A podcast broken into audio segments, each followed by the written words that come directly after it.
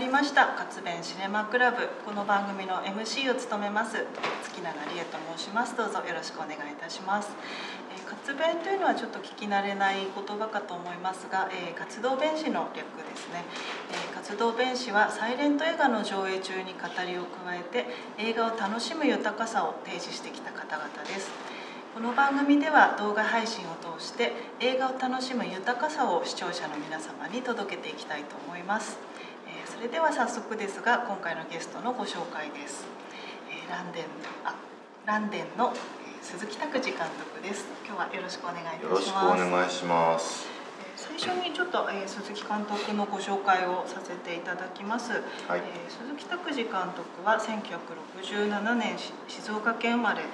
現在は京都造形芸術大学映画学科の准教授でいらっしゃいます。これまで監督された長編映画作品に私は猫ストーカー、ゲゲゲの女房、ジョギング渡り鳥、ゾンからのメッセージなどがあります。また俳優としても活躍していらっしゃいまして、多数の作品に出演されています。はい、それでは今日は新作のランデンについていろいろお伺いしたいと思います。ありがとうございます。よろしくお願いします。はい、ちなみにすいません、ランデンって私発音にちょっと悩んでしまうんですが、はい、ランデンその地域によってやっぱりランデンの走ってる町の人たちはランデンって言ってますね。ランデン、ただ中にもランデンって言ってる人がたまに100人に1人ぐらいがいますね。東京に来るとみんなランデンって言ってますけど、そうですよね、京都ではランデンっていうのが割と一般的かなと思います。映画の中でもちょっとその違いが、はい、少し地元の不動産屋さんとこう、会話の中でもちょっと一瞬出てくるので、お客さんがよく聞いてるとあれって思うと思うんです。なるほど。多分それは井浦新さんが演じる永世さんと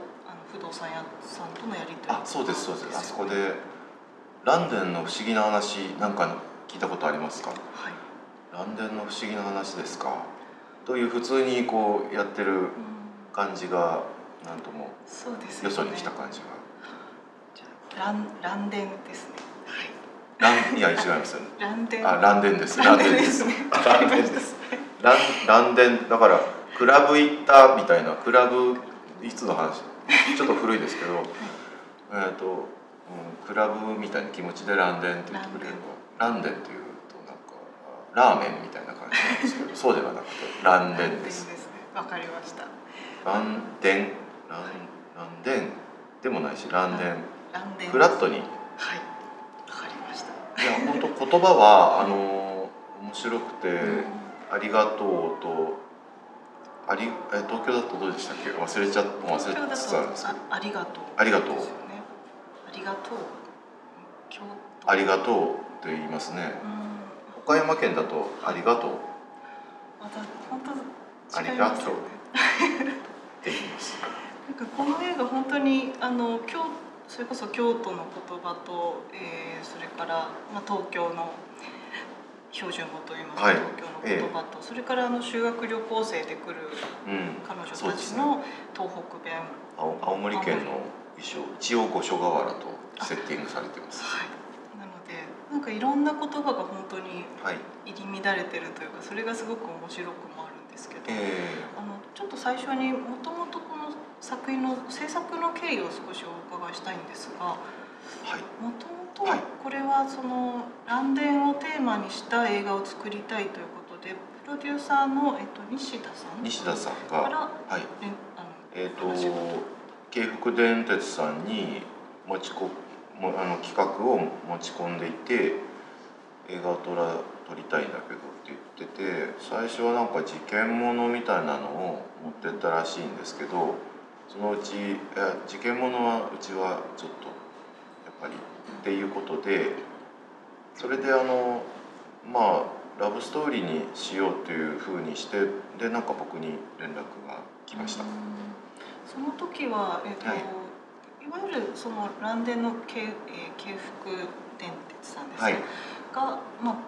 制作というか協力という形になる。協力ですよね。勝手に撮らせてくださいって言いに行った、お宅の電車の映画を撮りたいので撮っっていいですかっていう感じですね。だからタイアップでもないし出資のあれ申し出というわけでもなく、ただ蘭電が取りたいという、そこのじゃあプロデューサーの方のもうこの電車で取りたいという思いが一番、それが一番その発起、理由に発端になっているというか、発起じゃない、発端になってますね。なんかその西田さんのお父さんが蘭電に乗ってる時に溝口健二監督から声かけられて「あなたいい顔してるから役者になりませんか」と。それで付き人兼俳優さんみたいな形で何か俳優人生をスタートされたみたいで、いくつかの溝口さんの後期の作品には出てらっしゃるようです。あ、そうなんですね。あ、じゃあそういう個人的なちょっと思い入れもあってという、みたいです。でご自身も小室仁和寺駅の本当にすぐのところにお家があって、8ミリカメラを手に入れた時は一番最初に蘭電を写しに行ったと、撮影をしたりとか、それが大きいんでしょうね。それでもともとやっぱり西田さん自身が溝口健二監督の修正を出していらっしゃったりとか、映画の本の編集を割と手掛けられているプロデューサーだったりするので、もともとその京都の映画の撮影所の歴史というか、というものまでやろうと思ってたわけでは決してないんでしょうけど、蘭電の中にさまざまな映画人たちが乗ってたよねみたいなことは、なんかそういうことも含めて今やれることは蘭電の何かを巡るラブストーリーできたらいいなみたいなことで僕のところに電話が来てます。その時に鈴木監督は今京都造形芸術大学で教えていらっしゃいますけれども、はい、やっぱり鈴木監督が京都にいらっしゃるというか手掛かりもあるしということでお声がかかって、なんか僕が京都にいることを噂を聞きつけてみたいな感じでしたね。ただまだ専任じゃなくて非常勤講師だったんです。だから住んでもないし、通ってたんですよね。でちょうどうちの卒業生の卒業制作に俳優で出てくれって言われて、出てる時で学生たち金ないもんだから、どこにじゃあ泊まるのかっていうと、学生の部屋を学生が僕をこうどうぞって提供して、本人は別のとこに暮らすみたいな、そんなことを何回かやってるうちの1回の時に電話が来た記憶があります。そこから脚本を書かれていって、はい、制作には結構何年か4年、今それが最初に連絡が来たのは2015年の9月でしたんで、もう4年になろうとしてますよね。そうです。もう最初の頃からこのお話結構すごくそのストーリーの中にも何個もこうストーリーがあるようなお話だなと思ったんですが、最初の頃からもうこの全体的なストーリーというのは決まっていたんですか？いや、全く決まってませんでしたね。ペラ1枚渡されて、主人公の男が蘭電の中で謎の美女に出会うと。でその謎の美女の後を追いかけて探しているうちに謎の事件に巻き込まれていく「点々点」って書いてありました。だいぶ違うということですね。だいぶ違うの、ミステリー仕立ての、はい、感じでしたね。なんだろうな、こうめまいとかそういうの。ただ僕それ読んだ時は最初に思ったのは「シルビアのいる街で」っていうゲリン監督の「あったよね君に」っていうシルビアを探すだけの映画あるじゃないですか。あれを思い出しましたね。ストラスバーグを走ってるトラムがすごく印象的で、そんなに主張してこなかったと思うんだけどトラムは。ただなんかトラムが人を狂わせてるわけじゃないんだけど、それはトラムに悪いよね。でもそんな感じがちょっとしてくるぐらい電車の映画にもなってるなと思って、そうしてみると例えば小津安二郎監督の「生まれては見たけれど」って、はい、むちゃくちゃしつこく「わーい電車だ」みたいに撮ってるじゃないですか。あれ本当に珍しかったのか、もう普通に日常的なんだけど前カットあれを入れることで喜劇にしたかったのか、どっちなんだろうなと思いながら、もう一個大林宣彦監督の「おかしな二人」、はい、これもカットが変わるごとに電車が後ろ、近鉄だったかどこで撮ってんだろう、あれ尾道かな、赤い電車が通るんですよ、ピューピューピューピュー。尾道じゃなかったですか？尾道かね。なのでなんとなくその乱電を取るにあたってはとにかく電車はたくさんと通らなければいけない、うん、これはなんかそんな気がしてましたね。ちょっと見ていてびっくりしたというか、見ている時は自然だったんですけれども、ものすごくその多分電車の走らせ方とか撮影においてもかなりこの乱電側とこう協力体制がないとこう取れないんじゃないかなと思うんですけど、はい、おっしゃる通りですね。なんで最初の頃はその企画を持ち込んでも向こうも半信半疑だったみたいで、それが初稿が出来上がるまで2年かかってるんですけど、はい、17年の夏に初稿が上がって、まあでもそこから学校をやりながらちょっと直したりしてて、秋ぐらいになってようやくそれまでにうちの大学のもう北白川派第6弾を一回中断してたけど復活させるよっていうのと乱電、西田さんの乱電とくっつけて、でそうすると僕もプロデューサーやんなきゃいけない立場になるんですが、そういうふうにつなげて、要は現実味をね持ち込んで、それで慶福さんの方に言ってるうちに、あ本気なんだって伝わったみたいで、それでスタッフがまた入ってきて、東京から、監督補と、LINE プロデューサーを呼んで打ち合わせしましょうっていうふうになってた時に、あ本気だっていうのがもういよいよ本気に伝わり、それでこの最終的にはうちの学生の、この映画の車両番長を務めた、はい、子が一緒に京福電鉄のミーティングに参加して、彼女がこの場面は、漬物森郷さんが走っててほしいとか、うん、ここはモンゴ101型の101号車が走っててほしいというのをスケジュールに合わせてリクエストする日があって、どこまでそのリクエストに応えられるかわからないけど頑張りますっておっしゃってくださって、それは車両担当の宮本さんという方だったんですけども、本当にそれもその通りに走らせてくれて、でこちらはその運行通りに、何時何分に来るから、何時何分に有効3電車が来ると、だその前の10分おきに乱電って走ってて、こう四条宮から嵐山まで行ったら嵐山から四条宮まで帰ってまた戻ってくるんですね。だから50分かかるんです。これに合わせて撮影をすると。で有効3電車の前の別の車両でテストを重ねて、有効3電車が来る、じゃあこれで本番行ってみよう、で用意スタート、はいカットって言って NG だとまた50分待たなきゃいけない。それに合わせて僕たちはまるでその電車と一緒に芝居してるように振る舞ってるっていう、電車は勝手にお仕事されてるだけなんですよ。いやだから本当にこう結構自然にストーリーというか会話の中でも、それこそ次の、ね、電車の色を当てたりとか、あ、はいはい、あとこれは江ノ電でとか、さっと見ているけれども、これってどうやって撮ってるのかなとは思ったんですけど、確かにでも当たり前なんですよ。ホームに電車がその位置にちゃんと止まるのって当然決まってるじゃないですか。停車位置ってあるから、で多少ずれるけど画面の真ん中にこうなんか四条宮駅っていうのがピタッと来たり、江ノ電号のマスコットがここに来たりっていうのは、実は前に一回その前の電車で一度確かめてはいるので、当然じゃあ当然なんだけど、映画で見ると結構皆さんすごいなと思うみたいで、そうですね、ただやっぱりでもここまで電車のある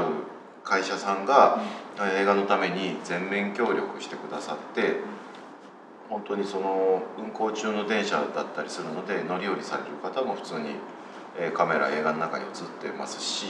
そういうふうにまあいわばドキュメンタリーみたいな形の制作形態だけど劇映画という体制を取って撮影できてる映画ってあんまりまあ日本にはないのではないだろうかとは思ってます。なんて言うんでしょう、夜のこう映画の中に出てくる狐と狸の、あ、はい、妖怪電車、はい、妖怪電車なんですけど、あそこはもう終電が終わった後に、はい、おっしゃる通りで、あそこだけは実はその本当に電車が止まってドアが開いてこう、対面するっていうことが必要だったんで、最初は嵐電で取れないんじゃないかと、ありまして、それで京都の市内のかつて市電として走ってた車両がいくつかいろんな場所に置かれているという情報を聞いて、例えば伏見の方の幼稚園の庭に校庭にこうある市電を見せてもらいに行ったりとか、そこでなんとかその電車が動いているようにレールを使ったり、後ろをこう、暗幕で闇にしたりとかっていうことで夜撮れないだろうかっていう試行錯誤ロケハンをしてたんですけど、まあちょっとなんか、そうするとつまり突然夜になって嵐電ではない電車がふわっと入ってくるみたいなことを実際動かさないでできる止め撮りですよね、電車の。黒沢清監督は車とかバスの止め撮り撮影をしょっちゅうしてますけど、あんな勢いでできないかな。それでホームというのはリアルに嵐電のつまり、2人の男女が立ってるのはホームなので、そっちは大室の稲地とか太秦広隆寺でリアルに撮影して、この切り返しはそのどっかの市電で、はい、あるいは、鉄道博物館というのがあって、ただいずれにしましてもちょっとお金がかかるよねみたいなことだったり、ロケ地が京都市内だけど遠いよね、結構僕ら東映撮影所でスタッフルームをお借りできて、あそこからほとんど電車移動したり歩いたりできる距離で撮影をしてるんですね、今回。で台本も結局そういうふうに書いてますので、ちょっと京都市内でも遠いところっていうのは「ってみんな言うっていうか遠いじゃんみたいな。東京で映画撮ってたら当たり前なんですけど、そういうところで経費を浮かしたりとかするっていうのと、本当に半径数百メートルの中だけで世界宇宙を全部作るみたいな。でも結局それも慶福さんに実は8時過ぎたら片びらの筋で、もうその一昼夜、止め置きになる電車があって、そこから2時間ぐらいだったらまあいいですよって言ってくださって、その止め置きをしているホームの電車を、APS をまたぐと、APS っていうのがあって、鉄道の線路の間に白いこんな白い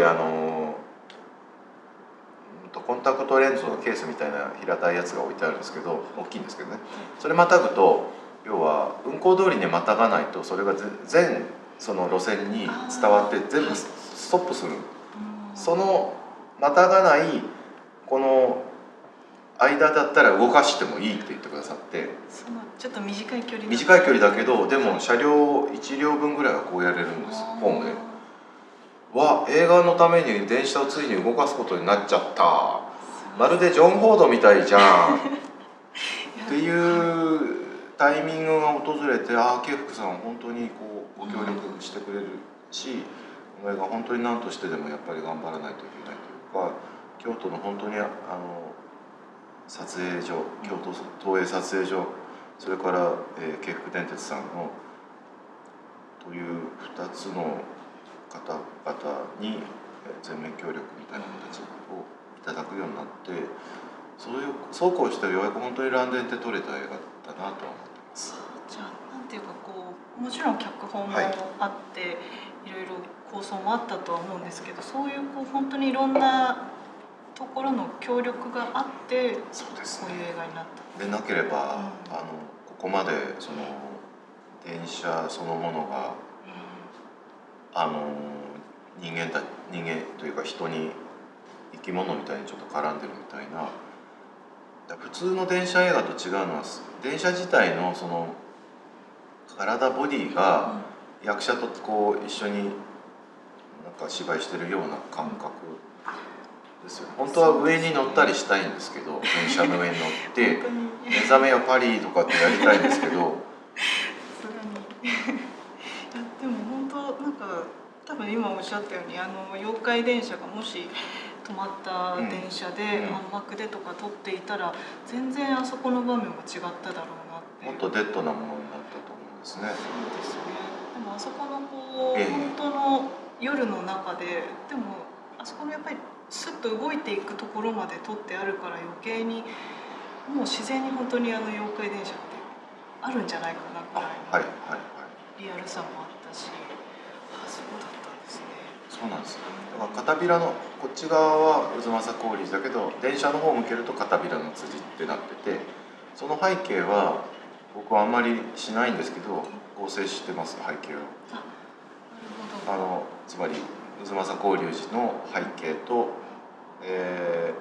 仁和寺の背景は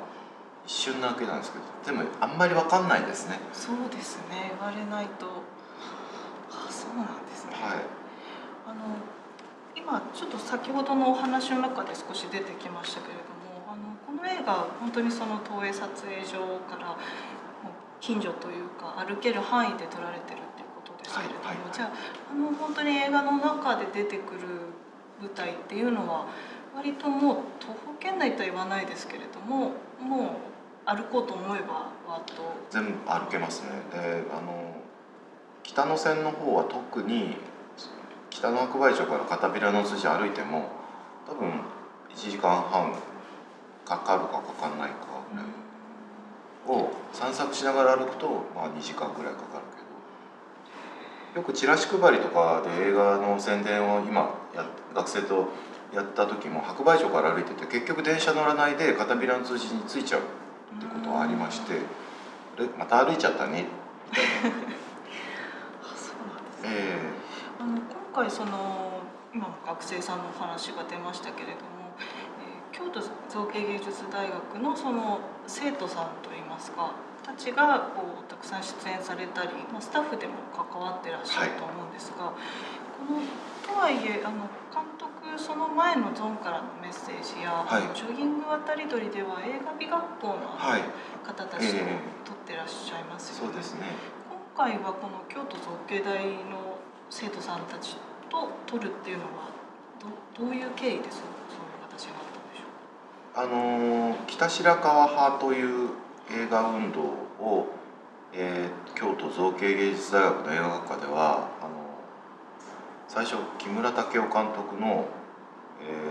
黄金花、そのが第一弾として始まって、やはり商業映画のフィールドからではないところから、劇場公開映画をやっぱりその、全員がプロで大人が作ってるっていうものではなくて、学生の映画をまだ出会ったばかりの学生たちがそこに加わることによってその手だれだけではできない初々しさというか。何かそういう、今回の「乱伝」でいうとユーララザさんの言葉を借りると真っ白な状態の人たちが映画に触れることで起きる化学反応みたいなことが、京都の大学から何かこう新しいムーブメントとしてみたいなことを提案できるんじゃないかみたいなことで第1弾から第5弾の福岡義雄監督の「正しく生きるまで」を2011年まで12年かまでにやってきたんですね。でもうその学科の中でその北白川派映画をずっと続けるというのはかなりこれは難しいこともあったりして、まあしばらくそのリセットするためにちょっと中断期間があったんですけど、やっぱりその授業ではない時間帯春休みとかに、本当にこう劇場公開を映画を作ろうとしてるいつもは先生やってる監督が本気を出す時に携わりそしてみんなが街に繰り出して街を巻き込むっていうことを自分たちが制作部をやってる子たちや演出部をやってる子たちが本当にここで撮影をさせてほしいということを自分たちで交渉したりとか、あるいはその撮影当日に交通整理をしたりだとか、そのロケ地の、本隊が来る前に撮影隊が来る前に自分がまず乗り込んでって、いろいろきれいにして迎え入れて撮影をさせて、で撮影を終えた後にちゃんと元通りに戻して、そこのオーナーの方にちゃんとこれを一緒に確認して大丈夫ですねっていうことをやってっていうことや、なんかそういう一つ一つを、もちろん学生の授業やゼミや彼らがやってる自主制作でもうちの学科では同じで、全て何かの場面を撮るときはこの周りの住民の方一通りご挨拶に行くしポスティングをしなさいということでやってることなんですけども、それの要は本当にこれで劇場映画をクオリティのものを立ち上げていくし、俳優もプロの方に来てもらって撮るよっていうところっていうのは、やっぱり通常の授業ではこうそこまで実在感までっていうのかな、映画のマテリアルってこれこそがそうなんですよ。こうやって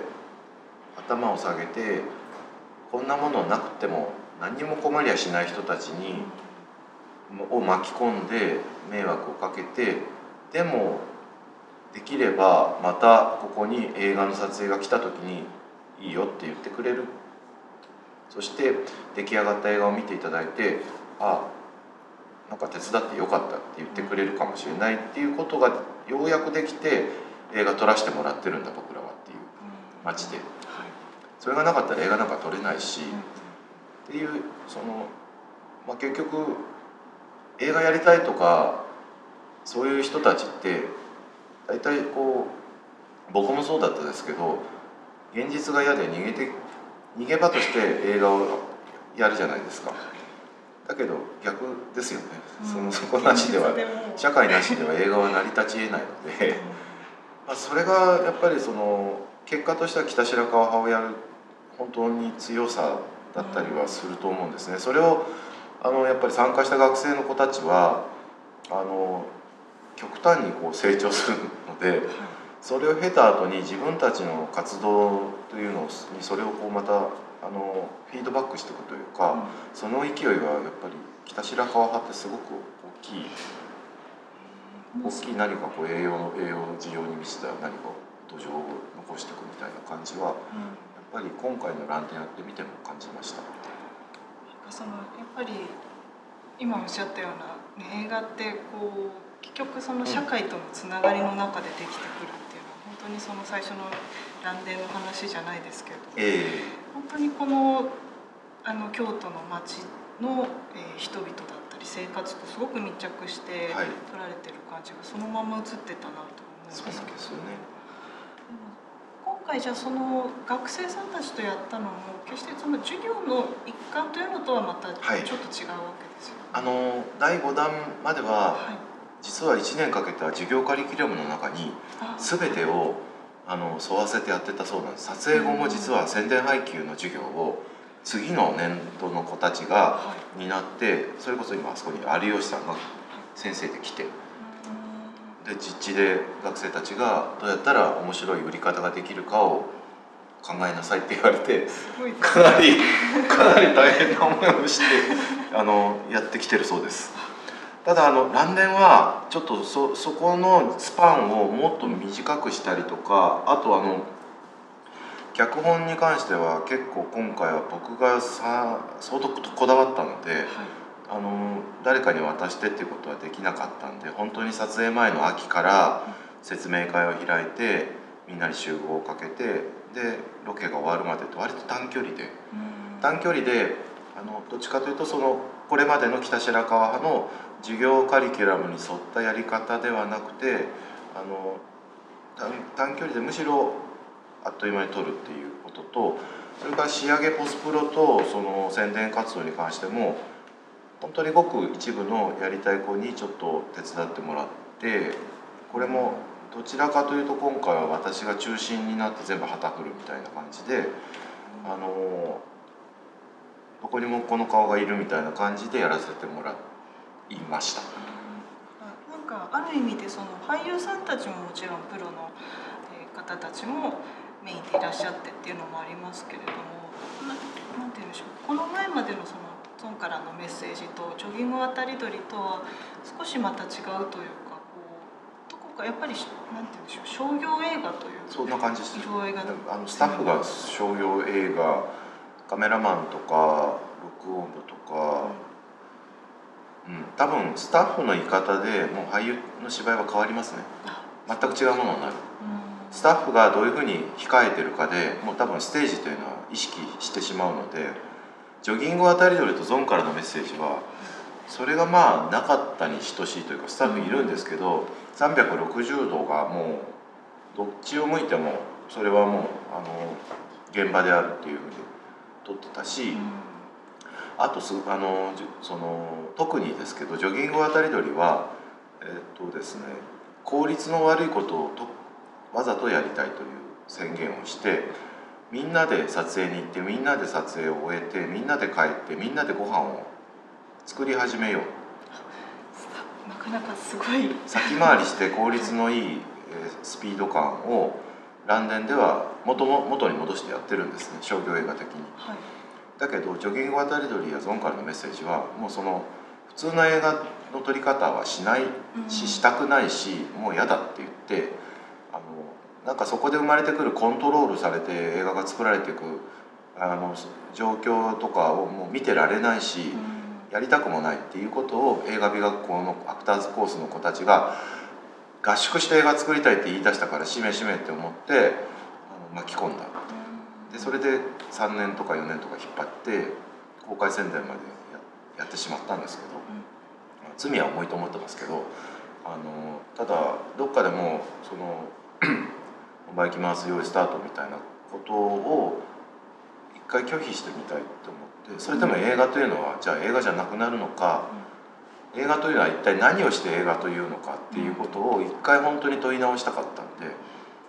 それを強く思ってたので。そういう風な作り方をしました。でランデンはもう一度プロの俳優に来てもらって「用意スタート」ってちゃんと段取りを踏んで、そして監督補としてチーフ助監督の本当のベテランの、青森県出身なんですけどに来てもらって、そのもう一度日本映画の撮り方の中で自分自身も再生させようっていう気持ちが強くあったりし、それも全く縁のない、今まで自分にとっては縁のなかった京都っていう街で、本当にその、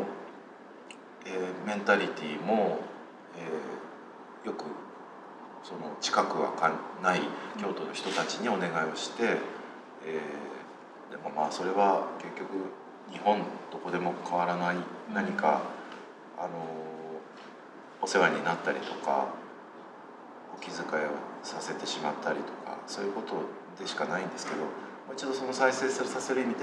プロの俳優さんの井浦新さんとか、卒業生の大西彩香さんや、僕が「キラキラメガネ」っていう現場で見つけた金井宏斗君に来てもらって、そこで素人というかうちの学生の俳優とプロが今度はお互いも持ってるもの、お互いが持ってないものを持ち寄って、今度はじゃあそれで何が生まれるんだろうっていうのをやってみたいという意味がすごくありましたね。なんかやっぱりその全2作といいますか、ジョギング渡り鳥とゾーンからのメッセージでの体験というか、そこを通した上ででもランデンはまた何かまた新しい映画の作り方に。ちょっとそのジョギングとかゾーンでやったことをもう一度ちょっとその商業映画でもやらせてくれっていうのはやってますね。人止めしない、はい、駅の出入りの人たち、これをどうするのかってまあ普通なるし、ミーティングでも問題になるんですけど、なりで撮りませんかっていう、それで一つガーンとこう緊張感がなくなるので、ガーンとっていうかある。プレッシャーがなくなる、プレッシャーから解放されるので、きっとそれは芝居にとっていいだろうし、またその人止めをしないということはやっぱり街の呼吸を止めずに撮影をできる可能性なので、これはすごくやっぱり大きくって、僕映画撮る時ってその映画は必ず街の映画になるんですね。でなぜかそうなっててそれこそ私はね、そうなんです。まあそういう猫ストーカーが始めそうだったっていうのもとても大きいですよね。ということは田村正樹さんがキャメラをやって、菊池信之さんが音をやってっていうやはりその何かからスタートしたっていうことなじゃないかなと思うんです。だから僕はなんか今も田村さんと喧嘩してるような気がしてるので、ずっと緊張状態であるというか、やっぱりその街の映画を撮ることになったのも田村さんだけじゃなしに、多分そこにあの屋根線の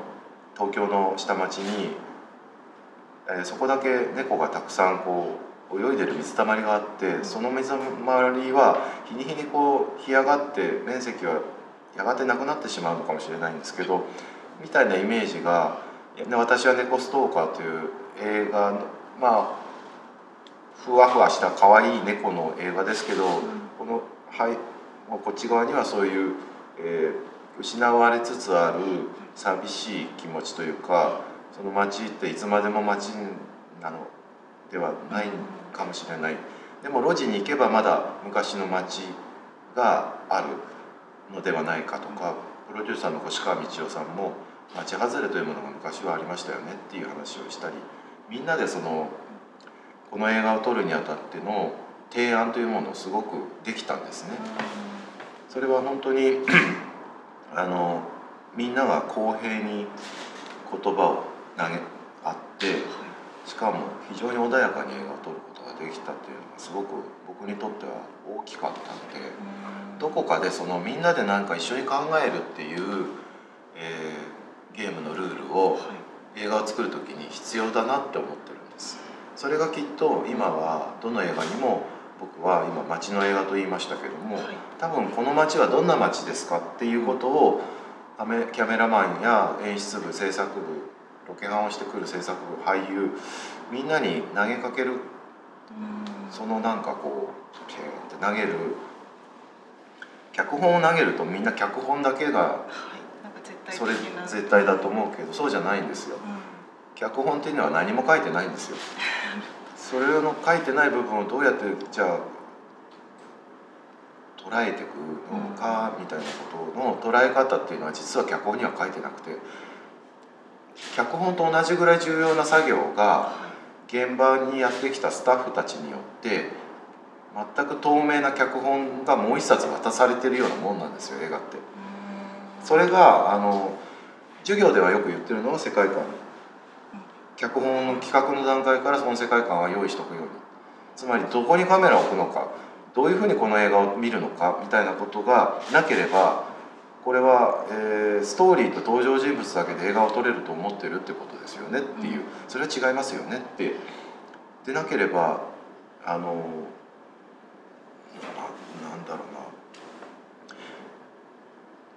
な、誰が撮っても同じ映画になるわけがないわけで、それはやっぱり撮る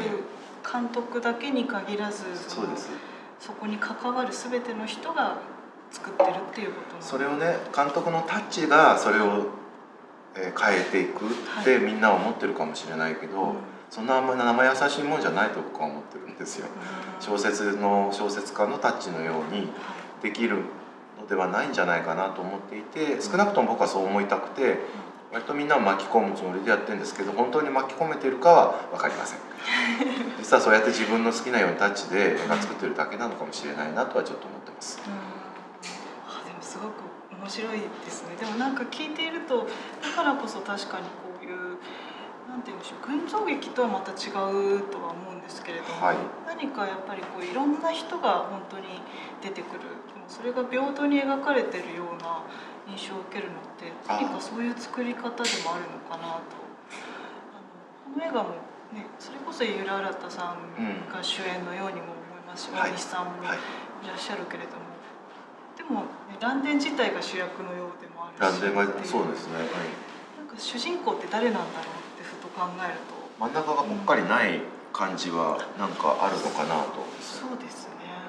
だから3組の恋愛カップルっていうのを作ると、それぞれのカップルの、また関連の人たちもいっぱいいるわけで、そうすると本当にこう群像劇化した何かになっていくと思うんですよね。だからいや本当にどんな人でも生き生きとこう撮りたいんですけどね、そういうふうにあんまり。いや僕はそんな風になってきちゃったんで、もう一つちょっとお伺いしたいのが、さっきちらっとその、ね、猫ストーカーの話で、まあ、パッと見というかこう表面的にはすごく猫の可愛らしい映画に見えるけれども、うん、その裏にはこう、まあ、路地裏でこう寂しい感じもあるっていう話で、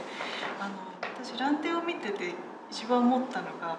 すごくこうなんて言うんでしょう、見ていて楽しくなるような側面もありつつ、なんかすごく怖い映画だなと思ったんですね。で、ところどころこうこれってなんかものすごく恐ろしいことを描いてるんじゃないかなと思ってしまったのが、例えばこう井浦新さんと安部聡子さんのこう夫婦の在り方なんかも、何か最後こう2人が再会してハッピーエンドというかこう幸福な感じがありますけど、なんでしょう、あの妖怪電車に乗ってしまうところなんかも、もしかしてこれどちらかが亡くなってるというかもういなくなってるんじゃないのかなっていうような、何かそういう正体がつかめないんですけどゾッとするものをところどころに感じたんですが、監督はそういう意図というかものっていうのはあったんでしょうか。なんかすごくいいお話でありつつ、この何か裏にある怖さってなんだろうっていうのが未だにちょっとわからないんですけれども、男と女が相手を愛してるとして、でもそれは愛してるということの本当にそれは変わらず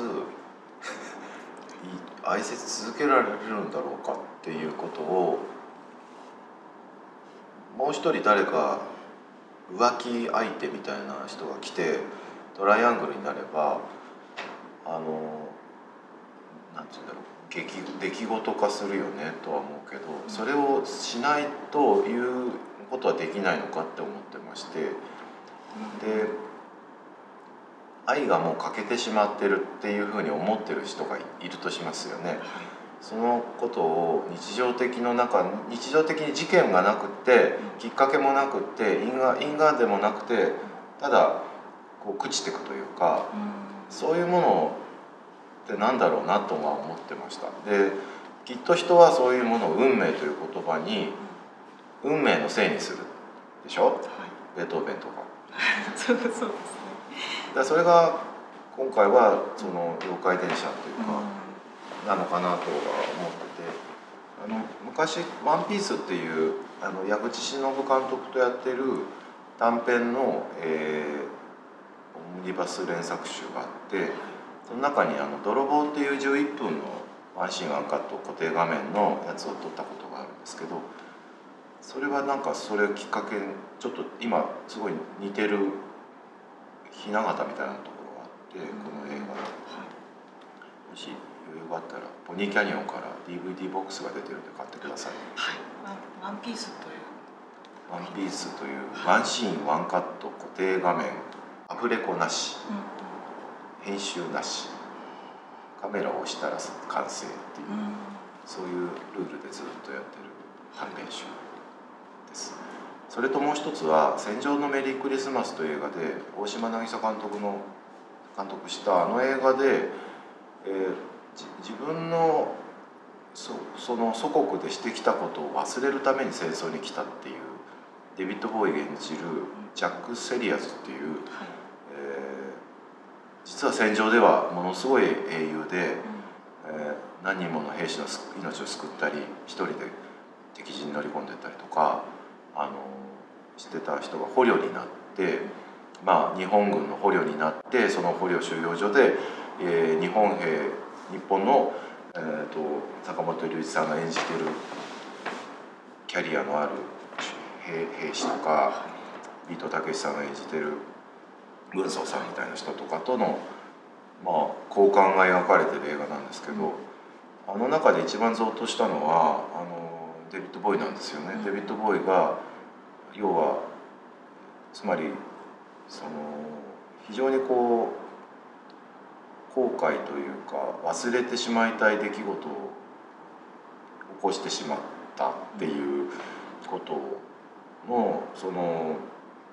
ために旅じゃないや戦争に来ているっていうことを告白する場面があって、それはやっぱりね、戦場のメリークリスマスを何回も見てますけど、はい、高校時代から見てますけど、一番重たいところってそこなんだよなって思いません？そうですね。いや、正直戦場のメリークリスマスもでもそこのセリフはそんなに印象に残ってないですか？なかったので今言われて月永さんから今、はい、実は可愛いようでそのずしんと重たい、あるいはその暗くって怖いっていうのは、なんか僕そこを戦場のメリークリスマスを見たっていうのを10代の時見て、映画の感覚としてそれがなんかもうちょっと腰に座ってるのかもしれないなってちょっと思います。猫ストーカーの時も、はるちゃんという主人公を星野真里さんが演じてますけど、ものすごい孤独に描いてるんですよ。音楽可愛く入れてるんですけど、はずみさんのスコアが素晴らしいので、ただやっぱりどうしてもそうしか思えなくて、それが出てきちゃったかなと、もともとそれはあんまりこの話したくないんですけどね、本当はあんまりしたくないので、ごまかしといた方が良かったかなと思うんですけど。でもじゃあ必ずしもこのお話としてというか、この3組のカップルの中でそういう意図的に何かちょっと暗いものをっていうことではないけれども、どこかでもしかすると出てきちゃったね。例えば過去っていう女性の大西さんが演じてる女性が、夜の喫茶店でマスターに8ミリを見せてもらってて、それは昔のかこちゃんやで、お父ちゃんが撮ったんや、このあきおちゃんどうしてるんやっつって「えっ？」っておじさんの芝居もすごく素敵なんだけど、あそこの「えっ？」っていう声すごい本当に忘れてるって、こういうことなの。でその直後にやっぱり再会するんですよね。だからどっかで妖怪電車っていうのは、一つが埋まると一つが解除されるのかなっていう、そういう探したら狭い町なのになかなか合わへんなって言って、過去がいつもホームの端に引っかかってるのかなとか、線路の下にすごい怖いセリフ書いちゃったんですよ。そうですよね、あそこも結構俺、それ何書いてんだろう俺と思いながら、でもそのまま提出したりとかしてて、やっぱり演出部の方もなんかざわざわするんですけどみたいな話になったりして、そういうのもあって、ゆら新さんもなんか田越さんの衣装じゃないですか今回の映画はとかって言ってたりして、いやっていうよりなんかなんかそういう言えばね、脚本に名前を載っけるのって僕「ゲゲゲの女房」以来なんですよ。というか「ゲゲゲの女房」以来2回目なんですよ。猫ストーカーって黒沢久子さんがお一人で書いてるし、ゲゲゲの女房は原作がエッセイがあって、それから一緒に書いてる脚本書いてる、あれ名前が出てこない、私はちょっと今学隊のうさぎの脚本を書いた大石美智子さんですね。あ、ゲゲゲの女房は大石美智子さんと連名で書いてるんですけど、僕が脚本に名前載っけるのって「ゲゲゲの女房」以来なんですよ。あ、そうなんですね。だから「ゲゲゲの女房」と「ランデ」見てくれたら、はい、まあ大体似てんですよ。なるほど。でもいや、なんて言うんでしょう、鈴木監督の映画ってでもよくなんて言うんでしょう、同じテーマではないんですけど、一つのよく出てくるものとして今回の妖怪電車もそうですけど、ゲゲゲの女房も妖怪が出てきますけど、学隊のうさぎでうさぎが出てきたりとか、ジョギング渡り鳥ではモフモフ、あ、モコモコ選手ですね、どっちもいいですが出てきたりとか、何か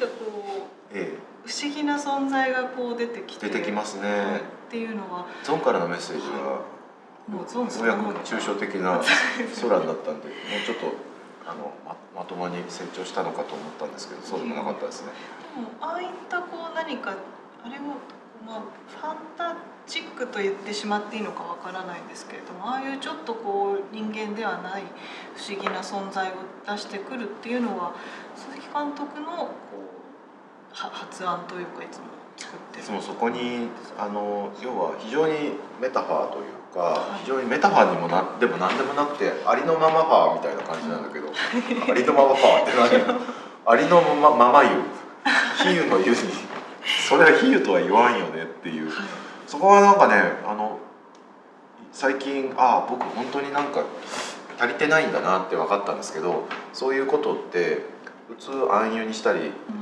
するプロセスがもともと分かんないんですよ。ほとんどよく分かってないところがあるっていうのが明らかになってきてて、だからその比喩にならないようなものを比喩みたいに出してるんですよね、きっとどっかで。まずじゃあそれをこう検証したりとか始まるんですよ、大体現場が始まると、この狐と狸ってのは何なんですか、いや狐と狸ですよいやじゃなくてみたいなことになるとあれなんだっけみたいな、まずその存在を出すっていう、そこが存在するっていうことから何かそれが象徴しているものは何かよりも先にものとして出すっていうことが大事というか、それはまず役者が演じますからね。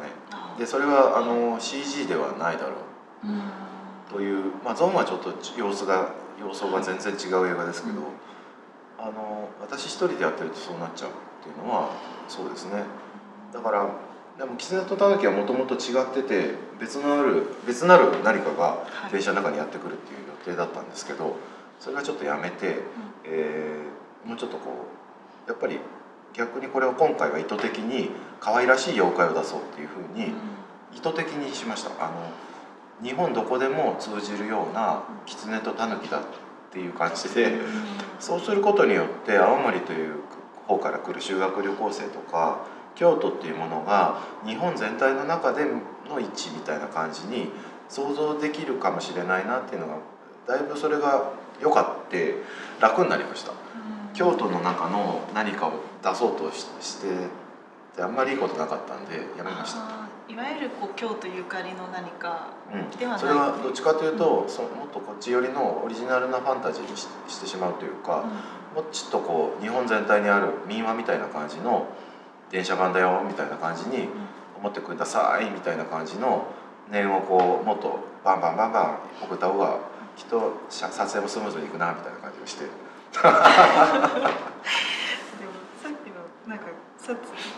他の方々が「狐と狸って何なんですか?」って言われるっていう。あ、狐と狸ってだから「遠野物語」のあれからよく柳田国男さんの話を読んでると大体狐か狸のせいにするじゃないですかみんな。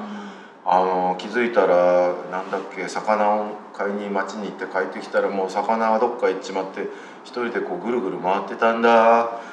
みたいなね。はい、だから狸だなあれはとか、でも本当に狐と狸かわいそうですよね、全部そのせいにされてみたいな、そうですよね、あるいはそういう言葉にしてるわけですよね人って。何かわからないものをこう狐と狸っていうことで自分を納得させると、それが一つと、もう一つは本当にそうなのかもしれない。本当に何かあやかしがいて、あやかしが本当に人の隙をついて運命を変えていくというか、人生を変えていくというかいうことがあるのかもしれないですよね。それは分からないんですけど、ただそうやっていつも「まあ、いい俺の名前貸してあげるよ」っていうおおらかな、寛容な精神が人間界の外をこう囲ってるのは事実で、面白いじゃないですか、そうそうそうそう。そうですね。だから妖怪電車ってすごくなんでしょう、不思議なもちろんテーマではあるものではあるんですけど、何かこうさっき言ったようなこうちょっと暗い部分でもありつつ、でも2人と言っていいのか、狐と狸が出てくる場面ってむしろすごく楽しい、こうちょっと明るいさもあるし、彼らが悪者かっていうとそういうわけでももちろん、彼らも彼らのなんか作業をしてるだけだと思います。それでどうも長い年月生きてるらしいんですけど決して悪意はないんじゃないかなとは思ってますけど、なんかそこに悪意が生じたりいたりするのってやっぱりちょっと違う気がして、それは違うなと思うんですよね。悪意ってあんま見たことがなくて、人は大体悪意なく悪意を施すような気がするので、悪意ってものをなんか減少化してしまうと、もうそれは全然多分物語としては弱いものになっちゃうなっていうふうには感じてますね。なるほど、ありがとうございます、はい、最後にと言いますか、ちょっともう一つお聞きしたいのが、今回は京都造形芸大の学生さんたちもまあ関わって撮ってますけれども、監督にとってなんていうか、最近というかこう映画をまあ実際に教えてらっしゃって、でそういう学生さんたちと一緒に撮るっていうことってこう自分のまあ映画作りにも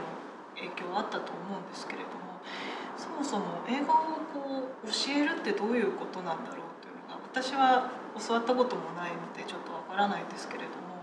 監督にとってやっぱりそういう美学校であったり造形大でこう絵が教えるようになって、監督としてもやっぱり変わった部分っていうのは大きいですね。2つあって、1つ目にまず、はい、その質問のお答えですけど、はい、僕はおっしゃる通り映画は教えられるものだろうかって、うん、やっぱり疑念があって、それこそ先生みたいなことを始めたのって2010年とか、まあ、やっぱり長編映画を公開して、それで先生やりませんかって話増えましたよね。でやっぱりこう映画って教えられないんじゃないかっていうのをすごく思ってて、ただカメラのボタンはここにあるよとか、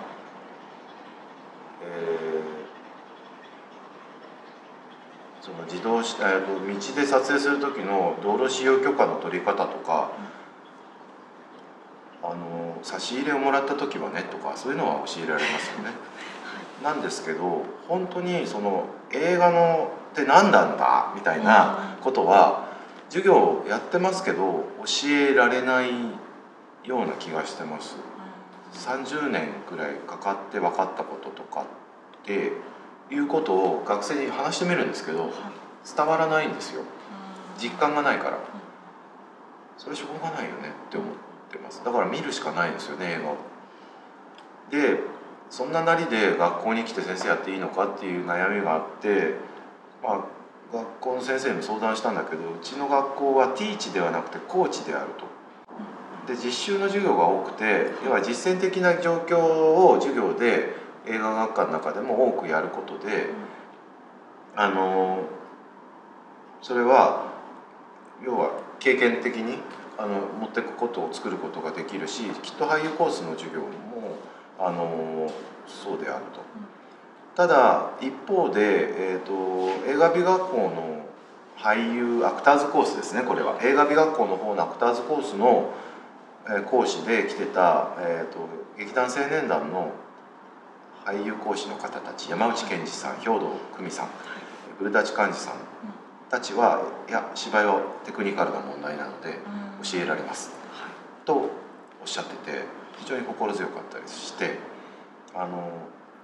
要は自分自身がやってきたことは体系化できてなかったり、あるいは理論化できてなかったりすると、それはなかなか授業にするのは難しいけども、経験を教える、伝えるっていうことをするっていうのと、まあそれがその試行錯誤しつつで、俳優の授業をやりながらも、やっぱりそのどっかでその経験値を積むっていうことが俳優にとっては一番大きなことだったりとかするんだろうなと思うと、あと俳優コースで水上龍司さんってこの映画に出てる、はい、水上さんは非常に理論的にやっぱり教えようとしてますね。スタニスラフスキーシステムからで、うちの大学はもうこの間まで三浦先生がいらっしゃったんですけど、三浦先生は「地点」という劇団をやりながら、このスタシスを真っ向から否定するっていう授業をやってて、同じ学科の中でその全然違う価値観が共存してると、俳優はそこから何を読み取るのか、学生が、それすごく豊かなことかもしれないなとは思っています。が一つ、これが回答と、もう一個は逆にですね、私が学校の先生をやるようになって、特に俳優コースとかアクターズコースの俳優のことを勉強したいっていう子たちが、日常的に演劇に非常に近いフィールドにいて演劇を見に行ったりとか、今こういう劇団が面白いんですよと教えてくれたりするんですよ。それで僕映画だけしか興味なかったじゃないですか。俳優もやってきましたけど、舞台なんていうのはほぼ1回ぐらいしか経験がなくて、昔2000年に斎藤久志監督が演出をして、僕と只野美也子さんと井口昇さんと田中要次さんと長宗我部陽子さんが出た舞台っていうのがあるんですよ。で塚本慎也監督だけが、塚本慎也さんは映像上で登場して出演して、美術が種田洋平さんっていう伝説の舞台があるんですけどまあそれやってもう舞台ダメだ俺無理と思ってて、耐えられない、何度もステージをやることが無理と思って遠ざかってたんですけど、その今改めてこう21世紀入って、そうですね、2009年以降というか10年代は本当に学校の先生の時代になっちゃったけど、僕学生たちが演劇ということをに対して僕はすごい興味を向けさせてくれたんですよ。で演技そのものが一体何なのかっていうことをすごく思うきっかけになったんですね。それが日常的にうちの京都の大学でも映画学科で学生が自主公演を打つんですね。それでスタジオにセットを立てるんですよ、自分たちで。それでカンパ制でお客さん外からも来てもらって、自分たちがやったセレクトした戯曲で演じるんですけど、そういうのを見てると自分もやりたくなる経験というのをすごくそばに置いてもらってるような気がして、これは逆に教えてもらってるなという感覚がすごくあって、やっぱり大学生の方が新しいもの知ってますよね。そういう感覚もあるし、自分が全く知らなかったことを自分が授業で演じるということを伝えなきゃいけない時に、演じるって何だろうっていうのを逆に学生たちが演劇とかを学んでるのを見に行ったり、あるいは青年団の人たちの俳優講師の方たちがやってるワークショップみたいなものがすごく面白くて、それを見てると全くまるでこうライブの演劇とこういうワークショップの違いってどこにあるのかなっていうのもまた分からなくなったりとかしていって、それがね、その学校というところに来て一番の刺激はそこですね。で自分の俳優の仕事っていうのはどんどんなくなるんですよ。京都行っちゃってるから、東京まで呼ぶお金がないから、映画の東京の人たちが、だからむしろ京都で撮影する時代劇とかに呼ばれることが今ありながらっていう感じですね。うん、その俳優としての活動っていうのと別ではないですけど、今の話を伺ってると鈴木監督の中でやっぱりその演技に対するこうむちゃくちゃ変わってきてますね。だから次の映画どうなるか分かんないです。もうどんな芝居の映画になるか分かんなくて、でやっぱり舞台って演出家さんのメソッドが全俳優に行き渡るんですよね。これが発見でした。で映画ってそんなことしてないじゃないですか。素人のおっちゃんも役所広司さんも出てるのが映画でしょ。メソッドなんてやないですよ。それぞれの俳優さんが持ってるもので来てもらって、じゃあやってみようか、用意スタートでやってる乱暴なものですよ、映画って。だからやっぱり映画っていうのはメソッドではなくてタッチだったり、その監督さんの何かでその人の映画になっちゃうんだっていうことですよね。面白いなと思ってて。だから極度にある方法論、演劇の方法論を映画撮影に持ち込むと、それはすごく演劇の実況中継的な映画になるんですよ。で多分もうちょっとなり始めてるんですよ、何か分かんないけど。でだからお客さんがランデン見に来てくださって、なんか街で演劇をやってるみたいだって言うんですよ。でちょっと半分よく分かるんだけど、半分分かんないわけ。なんでそこ俺普通の映画撮ってるつもりなのに、あ分かっちゃったみたいなことなのか、なんでそういうこと言ってるのかはよくは知らないですよ。単純に引きが多いからそういうふうに言ってるだけだとしたら、それは別にどうだっていいですごめんなさいっていう感じなんだけど、もっと真相になんかその演劇的な何かを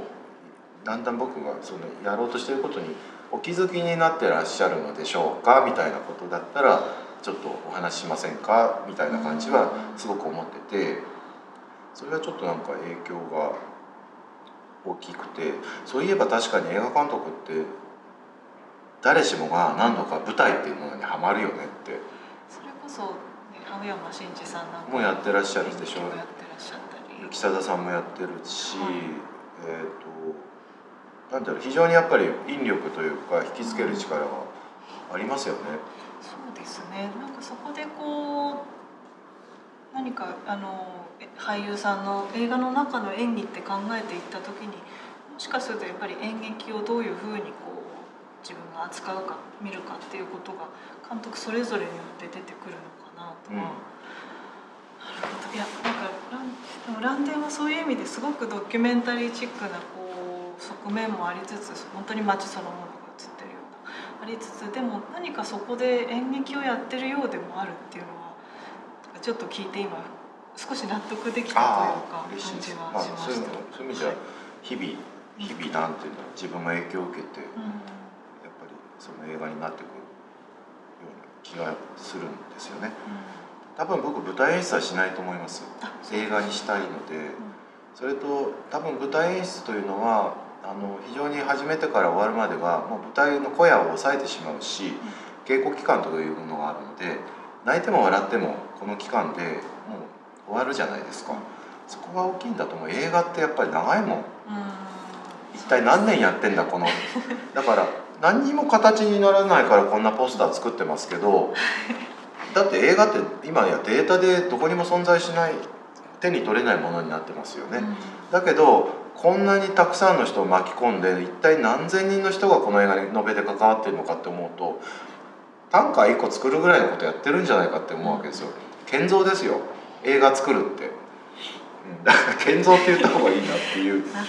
そんな、もうそれはちょっとね、もうちょっとなんとかなんないかなっていつもやっぱりみんな思ってることですけど、思いますよね。でもなんかそれが、ね、じゃあちょっと演劇の方にそういう方も次回から行くっていうよりかは、やっぱそれが次の映画にどういうそうですね、そういう風な映画になっていくのはご容赦くださいっていう感じなんでしょうね。でも